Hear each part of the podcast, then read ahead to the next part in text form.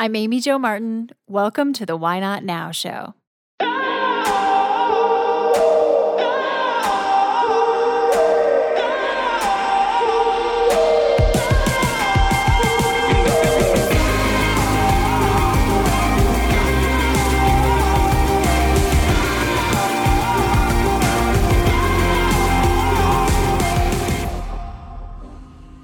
You know that thing you've been thinking about doing?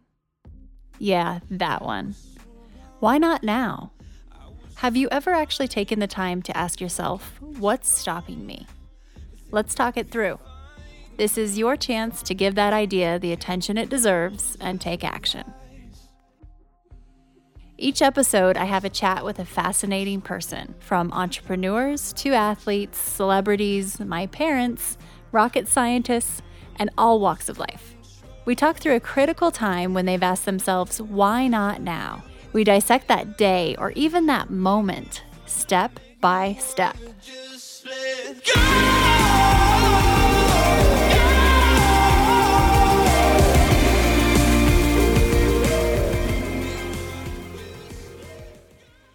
Former two time world champion and number one ranked triathlete in the world, Siri Lindley, is on the show today. This woman is incredible, and actually, very little of our conversation has to do with swimming, biking, and running. And her story, albeit she is this world champion, her story really isn't about being a triathlete. it's more about how she grew up and as we all have experienced our challenges, she really used sport to overcome many things. She said to herself that she had really no self confidence and she really didn't know who she was and she didn't even want to be left alone with herself. And at age 23, barely knowing how to swim, she decided to try and sign up for her first race. So this happens, and fast forward, really, triathlons have become a vehicle for her to be able to help herself and find what she was looking for.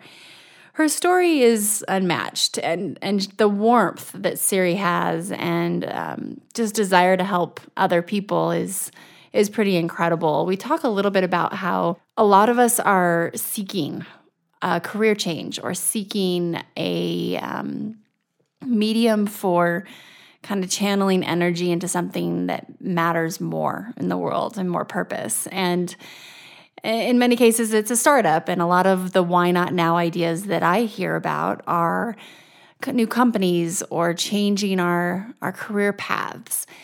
What I've realized myself, as well as hearing from so many people, is that a lot of times our desire, our why not nows, and our desire to start something new is really a disguise for something that we're seeking within ourselves, something new or something that is maybe unfulfilled. Um, it's more of an inside job than it is something that we want to start or do on the exterior. So, having just read all these scholarship applications for the Why Not Now scholarship, I see I see this left and right where a lot of times people say, I don't know exactly what it is that I want to do differently or what I want to start, but I know I want to do something differently. And and I think sometimes that's a Trojan horse a bit for actually where we need to look within and maybe do a bit of an internal self audit to see if there's something else we want to shift or work on um, versus truly looking at what we want to build on the outside. So, something to think about. This conversation with Siri is heartwarming and I hope you enjoy it. On the flip side, I will give you an update on my social media cleanse. Over the last week, I've had zero social media in my life zip, zilch, nada, none. Deleted all the apps from my phone. And for me, given that the last 10 years of my career has been spent helping people and brands and athletes and all types of individuals build their own brands using social. This was a big deal because I haven't ever really had a true detox. So I'm going to share what happened on the flip side of this interview I hope you enjoy. Most of you know that I'm a big Headspace fan. And if you're new to the show, just as some background, I started using the Headspace app about a year ago, and it's been the single best thing I've ever done for myself. Here's the thing though sometimes meditation and mindfulness is not what we imagine. yes, there are days when I feel like I'm in a Zen situation, and other days I've been known to hit the SOS button. There's literally an SOS button on the Headspace app. So there have been times where I've removed myself from certain situations and gone somewhere to push this button. One time I even escaped my car. So this quick three minute mind saver has kept me from falling down that rabbit hole in some way. Or even saying things I didn't mean, maybe texting or emailing something to someone that I didn't mean. It's like taking a breath of fresh air and it just allows me to reset. And as Jimmy Fallon, who uses the app, has even said, it's great. This British guy comes on, tells me it's going to be all right. In fact, the British guy, Andy, who's been on the podcast, comes on and says this when you hit the SOS button. Okay, so you've hit the SOS button. So there's a pretty good chance you're feeling pretty stressed right now. So to begin with, I'd just like you to find a place where you can sit down just for two or three minutes, completely undisturbed. So maybe you already meditate, maybe not, but you want to start. Regardless of the case, let's be real. Most of us don't have a Zen sanctuary with a fluffy pillow, mood lighting to retreat to when we're about to lose it. So now you can literally have an SOS button that you push. It's a three minute pause thanks to Headspace. There hasn't been a time when I've hit that button and it hasn't made me feel better. Welcome to the show, Siri. How you doing today? I'm doing just great and so happy to be here. So thank you for having me. It, it truly is such an honor to be on your show. Well, I've been looking forward to this one for a long time and the feeling is mutual for sure. It's it's been amazing to follow follow your journey from afar, but now we get to hear you up close and personal and one to one. So this is a treat. and let's let's hop right in. So why not now is the topic. Can you share a time when you had to ask yourself that question? And we will talk it through and dive deep and dissect that day, hour, minute, whenever it was. Absolutely. And and this moment, I've had a lot of why not now moments, but this one truly changed the whole trajectory of my life. And it was when I was 23 years old and I had been a team sports player my whole life and I graduated from Brown University and I was kind of a bit of a lost soul. I um, I'm not saying I had a really horrible, painful childhood, but it it had its struggles, and I was someone that had no self confidence and extreme anxiety and so much fear.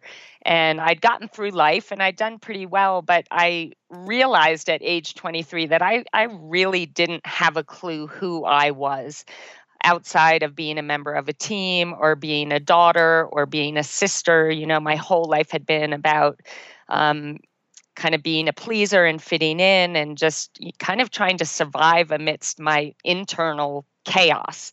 And so I was 23, and a friend of mine asked me to go watch her in a triathlon. And I didn't want to be disrespectful. I had no clue what a triathlon was, and I was like, "Oh yeah, I'll be there." You know, what should I bring? And had no clue what I was what I was going to see. And um, she gave me the address where it was going to be the following day, and I showed up and. I saw all these people of different ages and sizes and races and abilities and they were all out there doing this swim bike and run thing and it just absolutely fascinated me because they all looked so incredibly like focused and determined and passionate and they were loving every second of it and I thought I have got to do this. So my friend crossed the line and I literally like pummeled her over and I was like, "Oh my god, how can I do this? I want to do this." And she said, "Well, Siri, you you don't even know how to swim and you don't know how to ride a bike and I guess you've run up and down a field so maybe you know maybe we can work from that and I said look I I have to do this so this wasn't the why not now moment yet but if you don't mind if I can just kind of give you a little Please. bit of a lead in to mm-hmm. that so from that moment i decided oh my god i i have got to learn how to do this sport. And thank god for this friend of mine because she was willing to take me on and i was a disaster and she uh, you know she was just wonderfully kind to me and and spent a lot of time just teaching me the basics. And um, I bought like a really cheap bike and I brought some running shoes and I learned how to put my head under the water in the swimming pool and it was it was so exciting to me.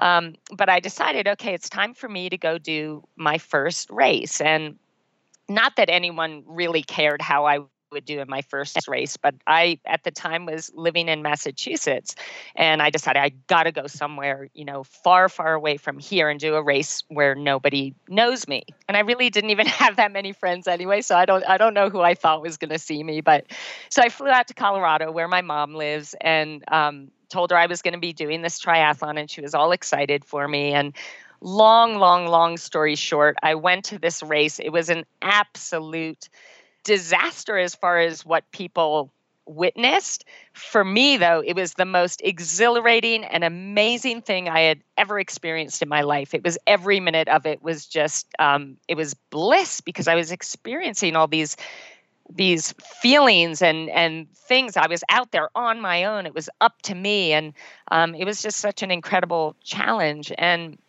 i remember at the end of the race it, it had been and and I know nobody really believes me when I say this because I ended up uh, well I, I won't tell the rest of the story now but I, uh, I I was really a disaster. I was nearly drowning in the pool. I was I had one spandex leg all the way down at my ankle and the other was like up on my upper thigh and I had snot coming out of my nose and everybody's and I'm gagging and you know sprinting and falling over and everybody was just thinking what is this girl thinking? And I remember I crossed the line and, and my mom had all my stuff in the car and, and she's ready to go. She was proud of me. She gave me a hug and all of that. And she's like, okay, everything's in the car. Let's go have lunch. And I said, but mom, the awards ceremony are at one o'clock. And she looked at me like, Siri, do you really think that you're going to be winning an award today? and I was like, we've got to stay for the awards. So we stayed for the awards. And I remember my mom was just like, what is what is she thinking? And and we went home that night and I got into bed and you know how when you get in bed at night, it's kind of when we are at our most vulnerable. Um, everything slows down, your heart rate slows down, and you start remembering kind of all the little things that you failed to recognize when you were in the heat of the day.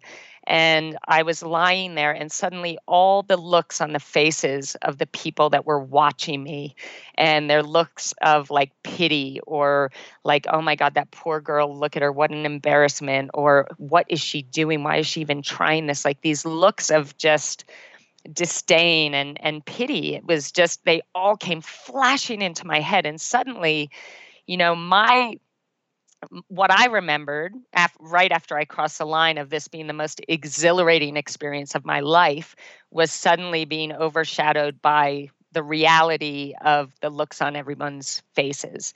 And so I broke down in tears. I was just absolutely devastated. I felt stupid. I felt like, you know, how embarrassing. How could I have done that? And I ran into my mom's room and I, I could barely get words out. I was just crying so hard. And she said, Honey, I know, I know. Don't worry. You're so good at so many things. You'll find something else that you'll love. And I said, No, you don't understand. I've never wanted anything this bad in my life. And I don't care how bad I am. I am going to do this and I'm going to be the best in the world. And I can't even believe I said that because I don't talk that way. I, I don't have like a, a big, I don't, I at the time had zero confidence. So I said this, and that was my why not now. It was like these words are coming out of my mouth, and I'm saying that this is what I'm going to do. And whether that meant to me at the time being the best in the world or just wanting to become proficient at this and wanting to be able to go to a race and not embarrass myself. I mean i guess that was the the initial goal. But in that moment i remember thinking that nothing will stop me. I am going to put my heart and soul and my entire life into doing whatever it takes to make this happen. And I'll never forget, you know, the look on her face. It was like this look of, God, I love you so much. And that's so adorable, but this is just crazy. but, you know, she could see the passion and that I was like so determined. And she said, okay, honey, I'll give you two years where I'll support you, you know, emotionally and I'll help you if you need help getting to races. But after two years, if nothing's really looking like it's going to develop into something special, let's get another job. And I promised her that. And from that day forward, I was on an absolute mission to make this happen. And so that's my why not now. And uh, it has a much deeper um, reason to it or pull. Um, it was something inside uh, that I knew I needed to do for me. And I think that's what made it so powerful. And let's let's talk about that a little bit. This is as I'm listening to you and and thinking through and kind of visualizing you having this moment with your mother and you're getting ready to go to sleep and you kind of declare that you are going to be the best in the world. And the fact that that's not even really your personality type to say something like that but you did say it in in knowing that you had this amazing interview with Tony Robbins on his podcast. And he's also been on this one before too. And one of the things he often says and one of the things we've learned about why not now moments is if you want to take the island you burn your boat and so in that moment, Siri, I think you were kind of burning your boat and declaring for the sake of not giving yourself an out, right? It seems like yeah, that is so perfect. Amy Jo, that is so perfect. And and I love when he said that that really caught my attention for that exact reason. And, and so it true. was it was me making a statement that was so kind of out of control impossible, but now I said it, now I had to follow through basically. Exactly. But there's some hunger there and and the the genesis of you wanting this so badly and and you touched on the fact that you know your childhood and upbringing years probably had something to do with this and knowing a little bit about your story but where does that hunger stem for because you said you know it's kind of an internal thing it wasn't necessarily just for the sake of which you eventually became a two time world champion and number one ranked triathlete in the world. But at the time, what was it about? I think the struggle that that I was really contending with it, it was a struggle with myself. And I had been, I was so full of fear and so full of anxiety that I had developed this gnarly OCD, um, obsessive compulsive disorder. I was one of those like crazy people. And I say this because you're not crazy because I was this person, but the way I got myself out of it.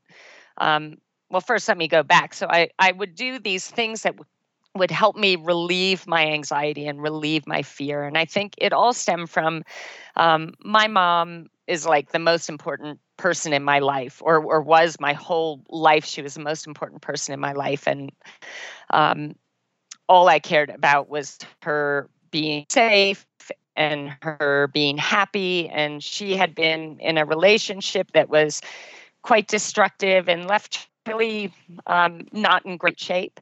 And at age 16, I or age 13, actually, I kind of took on the job myself. She didn't ask this of me, but I took on the job of becoming her protector and kind of almost becoming the adult in the relationship, or at least that's how it felt. And again, she didn't ask me to take this on, but I took it on myself. And I knew that anytime I was around her, she was happier. And anytime I could be doing the things that she loved doing, you know, she felt safe and she felt comforted. So that became my mission in life. And I was able to do well in school and get into a good university and all of that. But it was I put a tremendous amount of pressure on myself as a 13 year old um, that her life uh, and her happiness was all up to me. And if I gave in in any way, or if I wasn't there, or if I wasn't the best daughter I could be, that something terrible could happen. And this created intense anxiety and, and way too much pressure than I could handle so I came up with these behaviors that were just, you know, basically I just, you know, say these things over and over in my head about yeah, it's embarrassing to even talk about. I mean, it's hard to go there now, but like please God, let this be okay. Please God, let her be okay. And I just over and over and over again. And I, you know, tap things. And I was on one of those light switch, you know, flickers where you flick the light until that thought is gone. And at one point, I just, I thought to myself, and I, and I really remember thinking this at, at that young age. It was about uh, 16. I remember thinking, God, you know, when it's time for me to go off to college, first of all, I, I didn't want to go because I didn't want to leave my mom. But secondly, I was scared to death to be alone with myself because I, I didn't even know who I was on my own. I didn't know who I was outside of being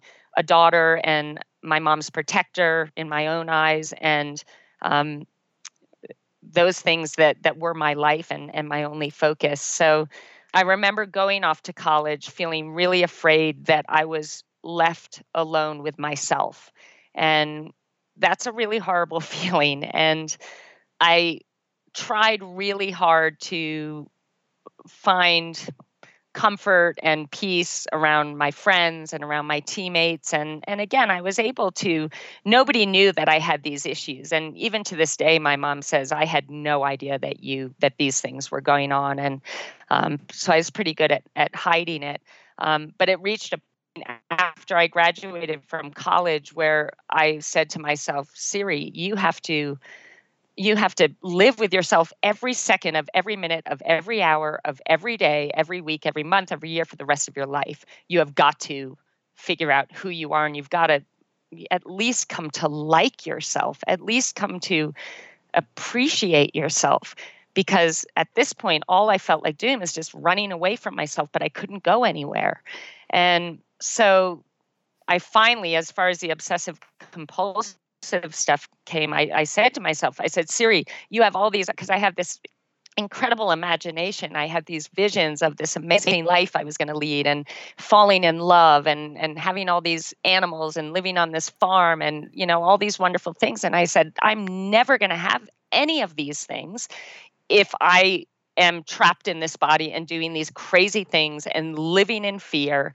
And I said, I feel like an absolute crazy person, and this has to stop now. So that's another, I guess, you know, um, why not now moment where it was just like, I, I will not do this anymore. This is not who I am. I deserve to have a life. I deserve to give myself a chance. And in that moment, um, I think biggest discovery was that I I realized and and at the time I speaking of the extraordinary Tony Robbins, I had picked up a couple of his books and I had his cassette tapes, and they really um, helped me on this path because I remember thinking, you know, I can change my life right now. It's making a choice. And um, the biggest sense I had within myself is I can't continue to live my life from a place of fear and I choose to live my life from a place of love. And I'm going to do things that I love. I'm going to appreciate um, everything around me, no matter how small. I'm going to appreciate a chirping bird. I'm going to appreciate when a dog looks at me and wags its tail. I'm going to appreciate moments of peace within myself. And most importantly, I'm going to appreciate when I do something that I that I could potentially be proud of, I'm going to acknowledge it and I'm going to let myself feel proud and I'm going to um, let myself know that wow that's that's good that you just did that or that's great that you just got a good grade on your paper and so that was really the change the mental shift was realizing that we all are totally in control of our minds and and the mind our minds are brilliant you know they're there to protect us, they're there to bring us great ideas. Um, but they're also there, you know, they've got that whole fight or flight mechanism that is always trying to protect you. And so it came to a time where I can't listen to my mind anymore because really my mind is just bringing me so much pain and so much angst and so much chaos. So I decided to kind of shut that down and go into my heart and start really learning to love myself by appreciating the small things that I was accomplishing day after day, and especially appreciating the fact that when I said, This crap stops now, in my head this this behavior is not going to get me anywhere. This is going to destroy my life. I'm done with it. Um, and being able to acknowledge that i had the courage um, is probably the most courage i had ever shown up to that point and that was the courage to stop doing those things right then and there and give myself a chance at life. Amazing. And and when you are making these these decisions like th- this this transformation really and going from feeling a, feeling out of control to taking control it seems that this why not now moment when you were 23 and you you decided i'm going to be the best. I am going to become a an elite athlete when when you did that do you think you were kind of converting this this pain into hunger into using sport as as a vehicle for for liking yourself? I mean, because what was it about swim, bike, and run? you know, it was it just spending time alone, or did you feel a certain way when you ran that first one? Because clearly, it became kind of a channel or a mechanism for you to to transform. It really had probably nothing to do with swimming, biking, and running. oh my! You are so spot on, Amy Jo. I just I can't believe I'm I'm hearing these things. Yes, because I look back at triathlon now, and it absolutely it was a vehicle through which I found myself, and that's the best way I can explain it. And it had nothing to do with swim, bike, and run. It's not like I was fascinated with those three sports, but at that time, I was ready to kind of back myself and and say okay you know i've never really pushed myself beyond my comfort zone because i never believed in myself to think that i would be successful you know i felt like if i do that i'll just fall. Um, but this time it was kind of like well what if i fly? What if what if i can? And it was taking on a challenge. I think i almost needed to present myself with a challenge that was so massive like that for me because i didn't i mean to not to learn how to swim at age 23 and to have visions of competing against former Olympic swimmers and to think that I would be able to beat those people like that, that was a massive ask. Mm-hmm. And I almost needed, it was kind of like a make or break for me. Like, let's choose something that seems totally impossible because Siri, you know what? I think I must have had this faith that I could find a way that I could figure this out and that that would be the one thing that would absolutely free me the rest of my life, free me from this prison that I'd put myself in, this prison of not being enough and feeling like I will never be enough and, and feeling helpless. Um, it was a way of saying, I'm sick of this crap and I'm getting out. And if I aim this high, at least I'm going to pull myself out of this rabbit hole I'm in.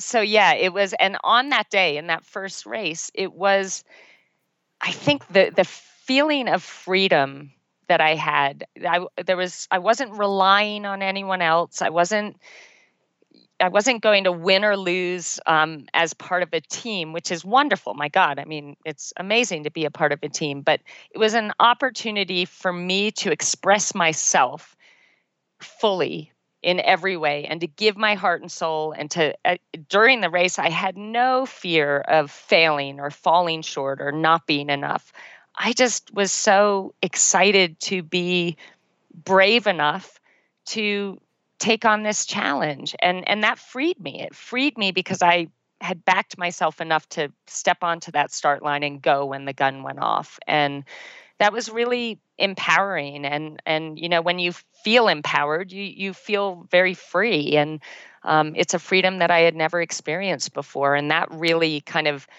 stoked the fire and eventually i just i got a taste of that feeling and i knew that i needed to to just keep doing doing what i was doing because i wanted more of that and i wanted more of that. And and what i kind of look back at um, this is going to sound really um, kind of cheesy, but um, for someone that really never loved herself or never appreciated herself, I remember on that night when I was crying, there must have been something where I, I really felt proud of myself for doing it anyway and for deciding that regardless of the looks on all those people's faces and regardless what everyone else thinks I can or can't do, I'm going to do it anyway. And I'm really proud of myself for that because that was coming from a place where I I didn't have much belief in myself. So it felt so good to back myself for the first time and to have my own support because it's kind of the support that I had been craving my whole life which I didn't have. So that was a really it was a really special moment. Oh, absolutely. That was the moment you greenlit, you know, the or why not now and it's it's interesting listening to you too and I I started to wonder I wonder if if the intense focus and kind of laser just f- focus on what you knew was ahead in order to, in order to accomplish this goal was also attractive because was it a bit of a distraction and getting out of your mind and and being able to kind of transcend your own thoughts and a diversion? Excellent. Um, yes. Oh my yeah. god. Amy jo again like yes that's brilliant. And i never thought i've actually have never thought of it that way. But absolutely, because there had to be an intense plan. Um, I had to move out to Colorado. I got a coach right away. I started training. You know, I had to get a job to so that I could afford. Well, I already had a job, but I had to get a new job in Colorado so that I could afford all the equipment I needed and traveling to races. So yes, it it put me. That's brilliant. Um, it, it gave me something to completely occupy my thoughts. And now I had a goal, I had a vision, I had a step by step plan, and I was ready to just take this massive action and not not slow down until I got there. So yeah, that that's brilliant. That's absolutely. Uh, well, and and so I have a question for you about this this hunger. And given you're a coach and you've, you know, you've been around the best of the best, including yourself, for your uh, adult life. And so you know this mentality and this hunger that comes along with becoming the best and performing at this level. When when you think about the concept of just being hungry for something, do you think it's possible to almost train yourself to be become hungry or is that just pure innate or it's such a big part of the equation and it's something I look for in people as well. What is your what are your thoughts and philosophies around just being hungry to get something done or accomplish a goal? Yeah, and I totally agree. I think that hunger is behind every great achievement because it is that passion and that hunger is something that no matter how many times you fall, you're going to get up more more motivated than before and find another way or make a change that's going to get you a step closer.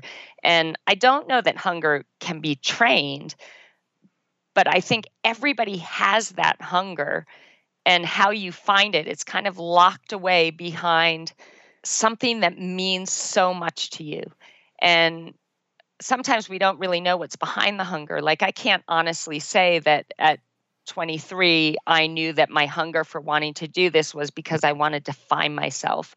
But I look back now and I absolutely know with all my heart that that is what was behind it. And that's why nothing was going to stop me. So we all have that hunger inside of us, but it's almost like, you know, when you put two um, wires together to get a spark, um, you've got to put the right wires together and you've got to connect that thing that means everything to you um, or something that is just so incredibly important to you, and then this goal that's going to connect you to that. And that's when you access that hunger, and that's when you can tap into that hunger. And for me as a coach, I mean, that's something I look for in, in every athlete that I work with or every person that I work with if they're just doing, you know, life coaching is finding out what is it that drives them at the core? What is it that that either their whole life or right now is something that literally they are thinking about every second of the day.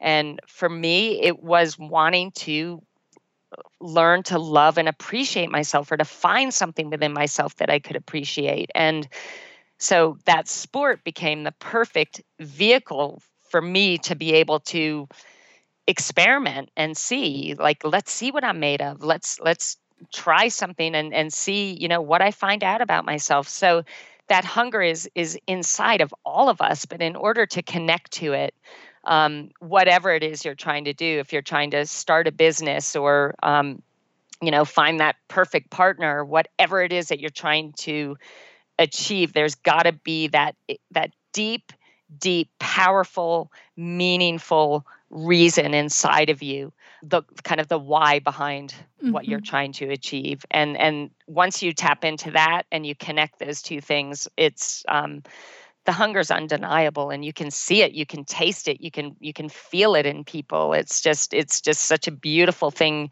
to witness and it's just so powerful. I mean it took someone like me who really had zero ability in this sport and and was the unlikeliest person to be able to achieve anything in in this sport that i'd chosen. It that hunger i believe uh, is what allowed me to achieve the impossible in the end I hear from so many people, listeners, and and we just had this amazing scholarship. So we're getting these these applicants sharing their stories and writing in. And it seems to me there's a, a common trend where so many people who are listening want to do something differently. They know that they want to be making a bigger impact, doing something different, pursuing more purpose. Maybe it's a career change. And usually this comes in the form of a career change. Eh, so they think. But but actually and just even myself having gone through this before, I think sometimes maybe we to your point in your story reflects this too. It's an inside job kind of. It's first we might be seeking some sort of next career or shift of how we want to spend our days when really it's a little bit of a Trojan horse because maybe what we really are seeking is something else inside. And um, and so I just I, I hear your story and it seems like that's a perfect parallel to what I'm witnessing in on an inbound perspective and even myself too. You know, you're seeking seeking outside when really what you need to to focus on. Do you have any any thoughts of how people might go about finding that spark that that hunger? Is it trial? Let's try different things or would you suggest people start in a certain place? Um, first of all I, I totally agree. I think that to really live a life uh, that is extraordinary it, uh, you know in your opinion the person that's living it I the more you know yourself and the more you know what makes you tick and those things that light you up in your world, um, the better able you are to choose activities or jobs or relationships that you know align beautifully with that. And then you're fully able to tap into all the the beauty that is you. And so i think for anybody i mean the first thing I would say is is we always need to know where we are. Like where am I in this moment? If if I were the person that was looking for a career change, um, where am I in in my life right now? And what am I happy about? What am I excited about? And what am I not happy about? Like what's missing? And when I look at what's missing, you know, why why is that hard on me that that's missing? And what will it take for me to feel um, fulfilled in that area. And as you kind of, and I'm not saying analyze the hell out of your life, and but it actually is an inside job. And if you really want to make the right decisions in your life where you're not wasting time and doing things that you shouldn't really be doing, or, or you could be using that time doing something that you really love, then it's worth taking that time and really going inside and thinking what am i all about? What what is my life about? What do i want to create in this lifetime? And what would light up my soul and and at the on my dying day whenever that may be what would leave me feeling like wow that was an incredible gift. That life was a gift and i lived it with all my heart and i have no regrets. So going inside and really and and it's kind of what happened with me when we go back to my story is I had gone inside and thought I feel empty in here. I feel scared. I feel afraid. I don't know who I am. Um, and I don't like this feeling because I have these dreams and I have these visions in my head, in my imagination that just make me so happy. But I don't want that just to be in my imagination. I want that to be my life. And I knew I needed to own that. But in order to have that one day, I had to find out who I was. And I also realized, uh, I don't, I don't know how I realized some of these things, but I also, I thought I will never be able to love someone else or have that, you know, fairy tale love that I've dreamt of since I was five years old unless I can love myself first. You can't possibly love someone in all the right ways if you don't love yourself first. So I don't know if that answered your question, but it's definitely an inside job first. If you want to really step into that life that that is going to light you up and and bring you the fulfillment that you dream of having and we all deserve that um, sometimes we all just kind of get in our own way and and we need to step out of the way by inviting ourselves inside and saying okay what's up? What do we want? What's missing? What do i need to do? Who do i need to be to get to where i want to be? Amazing. Yes that does help a lot. I think that gives us more guidance on kind of how to locate that that hunger and i'm sure just getting a taste. You'll you'll know right? Uh, absolutely. um, and how do you keep your mind healthy, Siri? And and just knowing how much the the strength of the mind um, plays a role in not only athletics but just in life. You've operated at the kind of most optimal and and elite um, peaks. How how do you keep your mind healthy?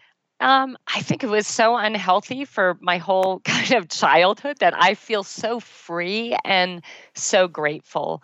And I I feel as though I live every moment just so grateful for um, the peace I feel inside and you know the gift of of life, the gift of being able to do the things that I love and and be surrounded by love. And there's always something to be grateful for. And um, like I said back then, I, I decided I will no longer live my life from a place of fear. I am now going to live my life from a place of love. And that, you know, means not only loving and giving um, outside of yourself and loving yourself, but it also means um, appreciating all the little things. And and so i keep my mind healthy by living in a, a place of gratitude all the time appreciating um, the good in in every little thing. I don't want to sound like a pollyanna but um, it, it really is kind of how i operate and and taking good care of of my body and staying healthy and for me it's uh, when i decided to live authentically and this is a whole a whole nother story, um, which I won't share because I don't want to take up everybody's time. But at my another why not now moment is when I decided to fully embrace who I am, and and that's um, that I was gay and I was gonna no longer live in the closet. I I'd met the love of my life and and was experiencing a love that I thought was only a thing of fairy tales. And in that moment um, I just decided from now on i'm i'm just going to be me. And and i don't care what people think. I don't care what i lose. I don't care who i lose. Um, i owe it to myself to to celebrate who i am and live life to the fullest just authentically me. And the amazing thing is that not only have I felt younger and healthier and just so at peace in my mind because I'm no longer having to pretend to be something other than who I am. I'm no longer having to put on different masks for different people, and I'm I'm seeing the world now with no mask and and no um, barriers. And when you come from that place, and that's another thing that I think to keep your mind healthy is the more that you can live authentically and and be all that who you are and don't feel ashamed about any part of you. You know, don't deny or reject any part of you, um, and live from that that very free and and honest space. Um, I feel that in itself really keeps your mind healthy and keeps your mind at peace, which I value very highly. That's very important to me. So I hope that helps some people. um, it's not easy to get to that place. I realize that it's you can't just say, okay, I'm going to be completely authentic now. You know, it's a process. But um, if there are people out there that are in a space where they're struggling with having to hide certain aspects of who they are, or they can't be themselves around their family or their coworkers or or anybody for that matter, it's my encouraging you to try to reach a space where you can be more of you and and have the ultimate goal being able to live in all of your beautiful essence um, because what you'll find is that magic happens from that space. And some of the most amazing things in my life have happened since i have decided to just be me. And so i'm so incredibly grateful uh, for having made that decision and and having found the courage to decide that that was how it was going to be uh, from that point forward. One of my favorite concepts is uh, around just keeping a healthy mind is don't let anything rent space in your head for free. And yeah. and if if you are having, you know, to hide a lot of things, then that's like clutter and or litter and it's truly cleaning house when you're living authentically. So it's um, it's valuable real estate right up there. So it makes a ton of sense to um, to align just find and, and that's a that's a tough challenge for everyone to to truly live authentically. It's not just something you do, but at the same time, it's it's a great way to maintain a healthy mind. I mean, that's kind of the the ultimate changing gears for just a moment here, are there any things, or is there one thing just that comes to mind when you think about why not now for the future? So, anything you've been asking yourself or thinking about doing that now you're ready to really focus in and kind of green light an idea? Yes. Um, I, my whole life, have just had this deep love for animals. And it's funny because I, I felt very lonely as, as a child. We were, um, there were a lot of times when we were kind of left alone, and I always had my dogs, and they were rescue dogs. And I just, the love of a dog for me was just something that I could count on no matter what. It was that unconditional love and, no matter whether I was crying or laughing or smiling or angry, this any dog, whichever dog I had, would just love me like I was just the greatest thing in the world. And that was an incredible feeling for someone that um, wasn't really feeling enough uh, in in the in the rest of her life. So these animals kind of saved my life in a way. And um, so my whole life, I've I've rescued animals and and dogs, and they've just brought me so much joy. And I've cern- learned so many valuable things from from just observing them and and how they love and last year I rescued um, two horses, and they've been amazing. So my wife Rebecca and I are she has had the same passion for animals and the same kind of story of having found comfort and love from animals her whole life and we are we just actually formed a it's called the Believe Ranch and Rescue, and it's a foundation where we rescue dogs off of death row, um, basically from shelters where some shelters are so full that a dog comes in and if they're not adopted within two days they get put mm. down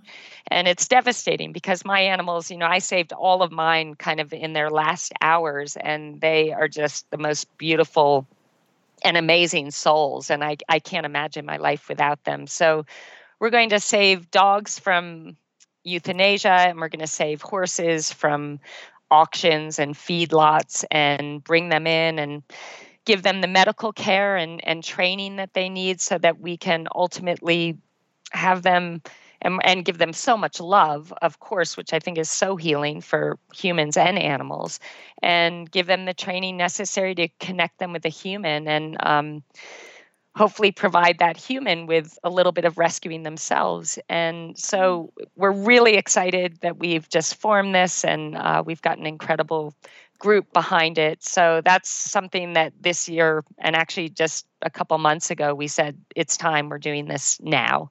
Um, and that in itself, when you take on something, um, a foundation, um, obviously you have to put a lot of money behind something like that. So that that's been an incredible kind of incentive for me to really want to up my game with my work um, so that I can be able to put everything I have towards you know getting this off the ground. Um, so thank you for asking because we're so passionate about this and we're so excited and I can't wait and maybe three to five years to be able to tell you that we've saved a ton of animals and that they are happily um, best friends with humans all around the country. I love this. I love it so much. Big, big animal lover on this end, and and that is that's amazing. And I love that that you're focused on the two way relationship. You know, it goes both directions, and I can't agree more that the animals save humans just as much as we save them, and that's amazing. That's super cool. I look forward to following that and oh, very good. Why not now moment. I'm glad that that one is is off and running. A few rapid fire questions here to wrap us up. What are you reading right now and your all-time favorite book? Okay, so right now I'm reading Covered in Pet Fur, and it's How to Start an Animal Rescue the Right Way. So, of course, I'm reading that right, now. Oh my God, my favorite all time book ever. Um, there's one, this is going to be a bit odd, but it was Kahlil Gibran, um, The Prophet. I okay. just loved it. I read it at a time when it really just, I don't know, it got my attention and hit me hard in the heart in a good way. Very cool. Very cool. And what keeps you up at night?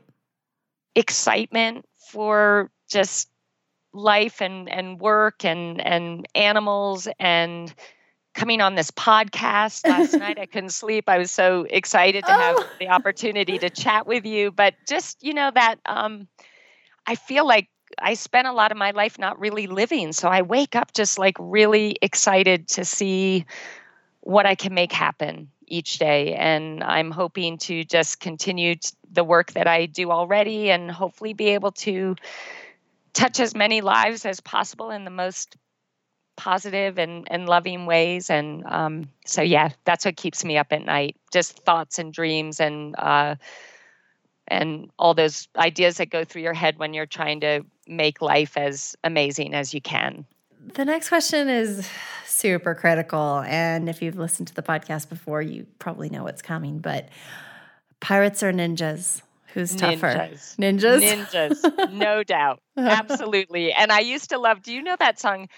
Uh, my inner ninja. I won't sing it because everybody will hang up. But uh, my inner ninja or inner ninja. It's this amazing song. But no. ninjas for sure. Yeah, okay. you got to listen to it. You should play it when you ask that question. It would be really amazing. I will. In fact, I'm looking to. I, I'm going to put together a montage of all the guests' answers and have them kind of just just rapid fire, you know, who and what and the rationale. I think it'll be really interesting. So maybe we'll use that music up and under when we do that.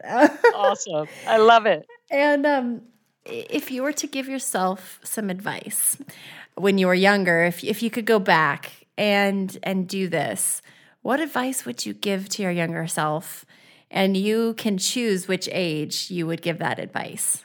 Okay. Um, God, there's a lot of advice. I think about uh, Tony Robbins says it best when he says, Life happens for you, not to you. And that is something that, as a youngster, even as young as four years old, when there were a couple traumatic things that happened that really uh, shook my thoughts about who I was and and you know the whole thing about not feeling like I'm enough, I'll never be enough. I wish at that age I could have come in and said, what's happening right now is actually everything that is going to make you who you're going to be 20, 30 years from now. And it is going to give you so much strength and so much hunger and allow you to love so deeply. So just get through it with, with grace. Don't don't freak out. Um, don't panic. Um, and just don't be afraid. something wonderful is going to come out of this. And it did. And I'm so grateful for that. And I think that for everybody, anybody who's going through struggle, when you realize that through every even horrible struggle, there's always some kind of a beautiful gift. And you won't see it while you're in the struggle, but it might help you knowing that there is a gift that will come out of this. It might help you to deal with the struggle more gracefully and with less pain. Um, so I use that in my life. When you go through tough times, you just realize I'm going to learn through this. I'm going to grow from this. I am going to become a better me through this. And it just kind of helps lessen the blow a little bit. So I hope that helps. So true. Such good good advice and I couldn't agree more, really. It's it's wonderful words and and just to hear you say, you know, that your your operating system has shifted and you're living out of a place of love versus fear and and you've been able to shift that mindset is is huge uh, and I think that that's going to be a key takeaway. It definitely is for me. And I can't thank you enough, Siri, for your time and sharing your stories as well as you know going deep and back into your childhood and and really shedding some light on how and why you got to where you are. And and it's helpful for other people including myself. So thank you. Uh, thank you so much amy jo. It, it truly is such a privilege uh, that you wanted to have me on your podcast. It's such it's an honor. And so thank you so much. It was just uh, fantastic. I really appreciate it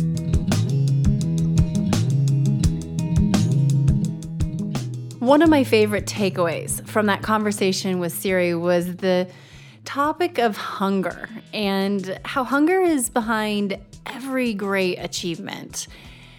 And one, one of my big areas of curiosity is well, can we train to have hunger? And it's more about unleashing and finding that hunger than, than truly training. And that's a discovery process for sure but it's it's something to strive for um, because I think, as Siri mentioned, we all have it. It's just a matter of, of finding it, finding that drive within us, and so much becomes clear. I think once we find that drive.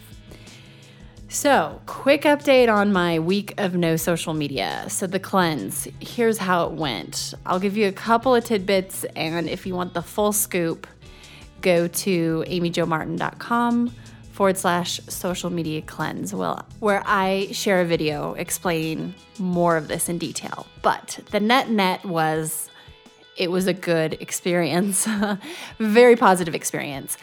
Right away, when I kind of hit go on this detox, I have to be honest, I felt a little bit of a physiological response. My hands got a little sweaty. And I knew that this was going to be an interesting process. And um, just the fact that there was a physiological response spoke volumes to me.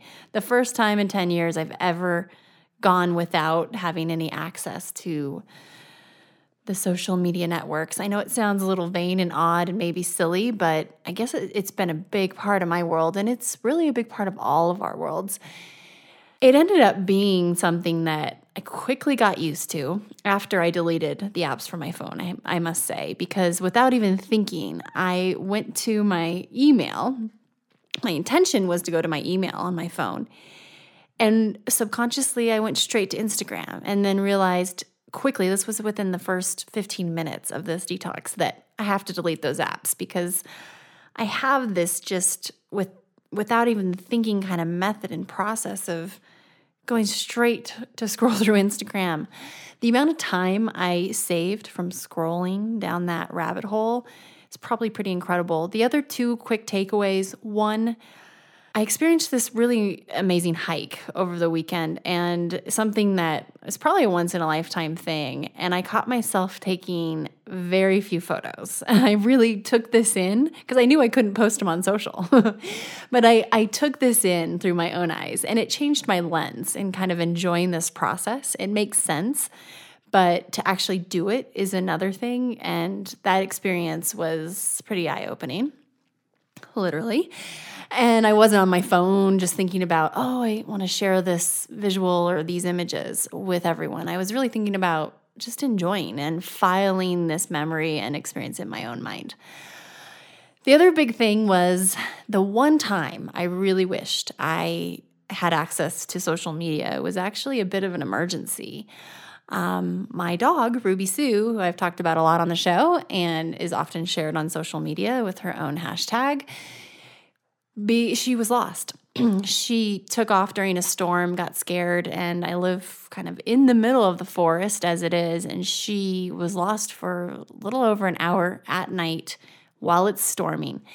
And my mom, as I'm discussing with her what to do, give her a call, she talked about this Facebook page where you can go in this local kind of local Facebook page for lost animals. And that was, of course, I would have hopped on to Facebook and discarded my detox if I needed to in order to find Ruby.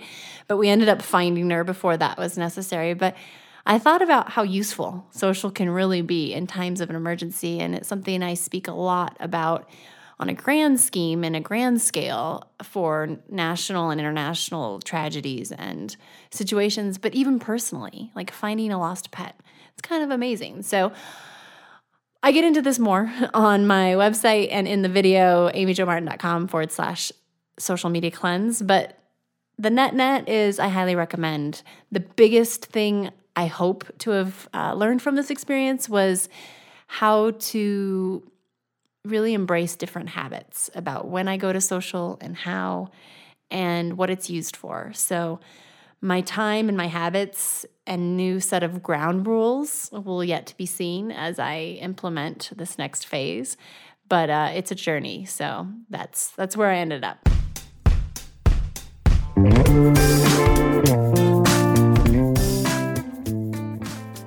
I want to hear what your why not now is. Please share it with me on Twitter, Instagram, or Facebook at Amy Jo Martin. I'll send a signed copy of my New York Times best-selling book Renegades Write the Rules to the first 200 people who listen, rate, and leave an honest review of the podcast in iTunes. And you'll also get a free month subscription from our friends at Headspace. This is only available to Why Not Now listeners. Once you've left a rating and review on iTunes, just email your iTunes handle name and your mailing address to whynotnow at amyjomartin.com, and we'll get your package in the mail to you. For detailed show notes, head to amyjomartin.com forward slash why not now. That's where you'll find links to things we discussed on the show, special offers, and how you can keep in touch with guests. Hat tip to my buddies Ash and Devin at Rock Salt Music for our tunes today. You just listened to the talented John Coggins in Let's Go and Let It Ride. And a jump high five to my talented husband, Richard Greer, for producing the show and being patient with me. See you next time. Until then, why not now?